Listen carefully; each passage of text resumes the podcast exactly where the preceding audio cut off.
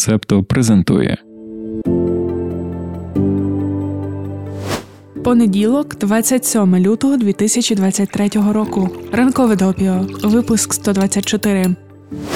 Доброго ранку, кажемо ми тобі вже в сотем. Так, це 124-й випуск ранкового допіо, але як ти можеш пам'ятати, починалося все з текстової версії. У листопаді 2021 ми й не думали про цей огляд новин як про подкаст. Вже з початком повномасштабного вторгнення зрозуміли, що хочемо бодай спробувати. Ну ось як ти чуєш, робимо це вже 100 разів. Це небагато, але це чесна праця. Дякуємо, що ви з Септо. Сьогодні ми нарешті розповімо тобі про право на забуття та одну цікаву компанію. Розпочнемо із того, що ж таке право на забуття. За лаконічним визначенням йдемо до Вікіпедії. Право на забуття або ж право бути забутим це право людини, що дозволяє їй вимагати за певних умов видалення своїх особових даних із загального доступу через пошукові системи себто посилань на ті дані, які, на її думку, можуть завдати їй шкоди. Це стосується застарілих, недоречних, неповних, неточних або надлишкових даних чи інформації, законні підстави для зберігання яких зникли з плином часу. Ну що тобі сказати? Вікіпедія підводить якесь не сильно просте та лаконічне визначення. Суть така. Це право людини вимагати забрати якусь інформацію про неї з публічного доступу. Право на забуття є складовою сфери захисту персональних даних. У 2014 році суд ЄС вперше сформулював концепцію права на забуття і підкреслив, що воно не є абсолютним та має бути оцінене у кожному випадку окремо, з тим, щоб не порушити баланс між правом на забуття, як складовою права на приватність та правом на свободу вираження поглядів та доступу до інформації. При оцінці враховується публічний інтерес, а також шкода, яку зазнає особа від поширення такої інформації. Юрист Олег Громовий три роки тому у своєму блозі писав про механізм реалізації права бути забутим. Якщо громадянин чи громадянка ЄС виявить, що персональні дані про нього чи неї поширені на одному з сервісів Google без дозволу, і таке поширення має суттєвий негативний вплив на приватне життя, то можна заповнити форму запиту Google на видалення персональних даних. При розгляді кожної заяви Центр правової підтримки співставляє право заявника чи заявниці на недоторканість особистого життя та право інших осіб на поширення інформації. Якщо приймається рішення на користь заявника чи заявниці, то Google забороняють показувати результати пошуку за запитами, які містять ім'я людини, що заповнила форму на видалення персональних даних. Нещодавно декілька медіа написали про одну іспанську компанію, яка допомагає усім бажаючим та платоспроможним стати забутими. Еліміналія. Ми стираємо ваше минуле. Це їхній слоган. Компанія заснована у 2013 році, зареєстрована в Іспанії, має офіси у декількох містах у різних країнах, у тому числі в Барселоні та Києві. Офіційно еліміналія здійснює глибокий пошук в інтернеті для будь-якої інформації, будь то стаття, блог, публікації в соціальних мережах або навіть фейкова особистість. Потім компанія намагається від імені своїх клієнтів та клієнток видалити будь-яку небажану інформацію. Здавалося би, все прекрасно. Сервіс, який спрощує людям реалізацію їхнього права на забуття, але не все так просто. Виявилося, що протягом декількох років еліміналія застосовувала неетичні або оманливі методи видалення небажаного чи шкідливого контенту з інтернету. Наприклад, вони видавали себе за третіх осіб, найчастіше за медіаорганізації, подавали фальшиві скарги щодо авторських прав. Якщо це не працювало, то просто завалювали небажаний матеріал потоком статей про собак, машини та футбол.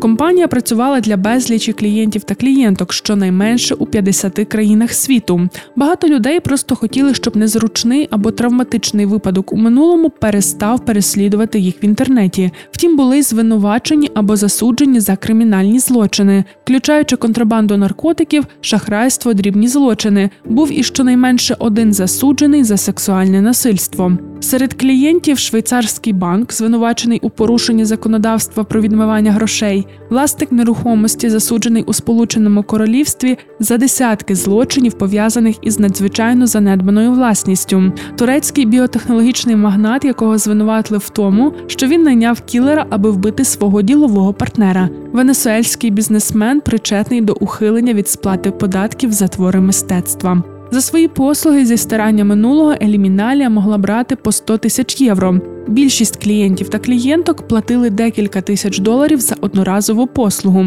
На вебсайті сказано, що компанія отримує результати насамперед, використовуючи право ЄС на забуття. Незрозуміло, чи знали клієнти та клієнтки про методи, які використовує цей бізнес. Початкову увагу на діяльність Еліміналія звернула французька некомерційна організація Forbidden Stories. Її місія продовжувати роботу та оприлюднювати матеріали інших журналістів та журналісток, яким загрожують, ув'язнюють або ж їх вбивають. Саме Forbidden Stories передали двом десяткам світових медіа перші матеріали, які стосуються іспанської компанії. Далі, наприклад, The Guardian звернулася по коментарі до Еліміналія. Юристи компанії обмежилися відписками. Washington Post вийшли на колишніх клієнтів Еліміналія. Один із них Ернан Габріель Вестман. У 2017 році аргентинська влада його звинуватила у відмиванні грошей для наркокартелю Сіналоа.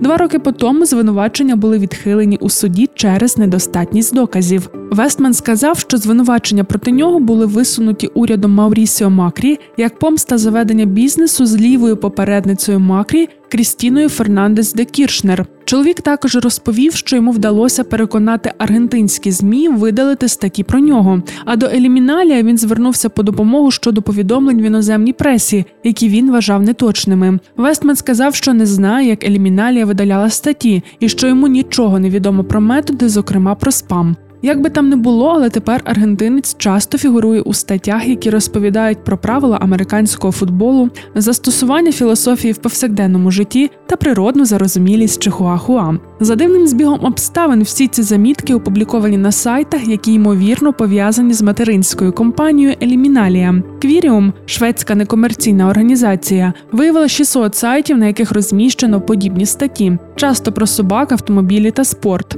У них можна помітити імена людей, які фігурують у клієнтських базах Еліміналія. Такі історії публікуються серед справжніх новин, щоб підвищити довіру до сайтів. Потім сайти передають вміст у Google. Часто використовують ретельно сформульовані заголовки, які потенційно можуть змусити алгоритми пошукової системи розмістити ці матеріали вище результатів будь-якого пошуку. Таким чином, статті зі спамом відсувають справжній, але небажаний контент у рейтинговому індексі. Це ускладнює його пошук.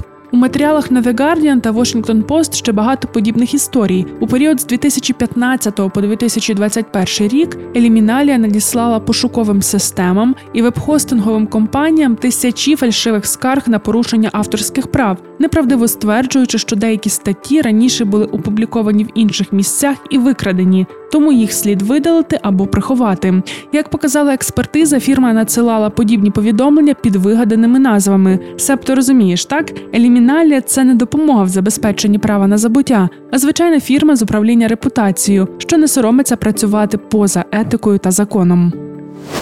Продовжимо тему інформації в інтернеті. Верховний суд США розглядає справи, які можуть змінити саму структуру інтернету. Vox.com розповідають про Гонсалес проти Google та Twitter проти Таамнех. В обох випадках позивачами виступають родини загиблих від терористичних атак. Суть позовів полягає у тому, що такі вебсайти, як Twitter, Facebook або YouTube, що належить Google, хочуть притягнути до юридичної відповідальності за вбивства, вчинені іділ. Як це обґрунтовують, і ділу вдалося розмістити на цих вебсайтах відео для вербування людей та інший контент. Платформи його не видалили відразу. Позивачі в обох позовах покладаються на федеральний закон, який дозволяє будь-якому громадянину чи будь-якій громадянці Сполучених Штатів, що постраждали внаслідок акту міжнародного тероризму, подати до суду на будь-кого, хто допомагає та підбурює, свідомо надаючи істотну допомогу терористам. Не відразу зрозуміло, чи здатні технологічні компанії винюхувати всіх, хто пов'язаний з іділ і користується їхніми вебсайтами. Твіттер, наприклад, повідомляє, що припинив роботу понад 1,7 мільйона облікових записів за порушення своєї політики щодо заборони контенту, який пропагує тероризм або іншу незаконну діяльність. Але якщо суд вирішить, що компанії повинні нести юридичну відповідальність за видалення всього контенту від терористів, то це означатиме, що позивачі успішно довели, що те гіганти свідомо надавали суттєву допомогу терористичному акту. У такому разі компанії будуть змушені відшкодовувати потрійну суму завданих позивачам збитків і вартість позову. Тож навіть перед Гуглом може постати загроза виживання, оскільки буде багато бажаючих їх притягти до відповідальності. Другий наслідок: технологічні компанії почнуть цензурувати все і всіх. Експерти та експертки у сфері права на інформацію вже попереджають. Надмірне тлумачення федерального закону про боротьбу із тероризмом фактично вимагатиме від платформ різкого обмеження контенту, який вони дозволяють публікувати, щоб суди не визнали, що було вжито недостатньо заходів проти висловлювань, які згодом можуть бути визнані корисними для терористів. Ще є занепокоєння, що якщо припустити наявність якогось алгоритму, який би дозволив платформам відстежувати усіх членів іділ та видаляти їх, то такою технологією хотіли би заволодіти й авторитарні світові лідери. Vox.com пропонують уявити світ, де, наприклад, прем'єр-міністр Індії Нарендра Моді може вимагати від Google застосувати такий механізм стеження проти мирних мусульманських політичних активістів як умову ведення бізнесу в Індії. Є ще одна причина з тривогою дивитися на ці дві судові справи проти технологічних компаній. Вони стосуються розділу 230 американського закону про пристойність у комунікаціях. Це найважливіший акт за всю історію інтернету. Він забороняє судові позови проти вебсайтів, які розміщують контент, створений третіми сторонами. Септо, якби септо на Ютубі, почали розповідати, що блогер пан Роман очолює змову проти папи римського, бо хоче зайняти його місце, то пан Роман міг би подати до суду за наклеп на септо, але не на Ютуб. Суть ти розумієш, оцей розділ 230 фактично дає змогу соціальним мережам працювати. Без цього правового захисту вони навряд чи зможуть існувати. Акт приймали у 1996 році. З того часу інтернет дуже змінився. Закон застарів, потребує якихось оновлень, але не повного скасування головних принципів. Оскільки ми вже самі почали придумувати теорії змови, то продовжимо цю тему. Ну не зовсім цю, але дотичну. На пляж японського прибережного міста Хамамацу винесло велику металеву кулю діаметром близько півтора метри. Морська приблуда вже стала джерелом інтенсивних спекуляцій в інтернеті. Поліція та місцева громада були збентежені дивним предметом. Влада зізналася, що не має уявлення, що це таке, і може сказати лише те, що куля не збирається вибухнути. Спочатку були побоювання, що це може бути випадкова міна. Експерти за допомогою рентгенівської технології дослідили внутрішню частину об'єкта та виявили, що він порожнистий. Також немає жодних ознак того, що куля була залучена до шпигунства з боку сусідньої північної Кореї чи Китаю. Наявність двох піднятих ручок на поверхні сфери вказує на те, що її можна зачепити за щось інше, тож ймовірно, це швартовий будь, який просто від'єднався та сплив. Один місцевий житель, який регулярно бігає на пляжі, сказав, що не розуміє, чому куля раптом опинилася в центрі уваги. Чоловік її бачив протягом місяця і навіть намагався штовхнути. А соціальні мережі продовжують шуміти: шпигунська куля, дрегонбол чи НЛО.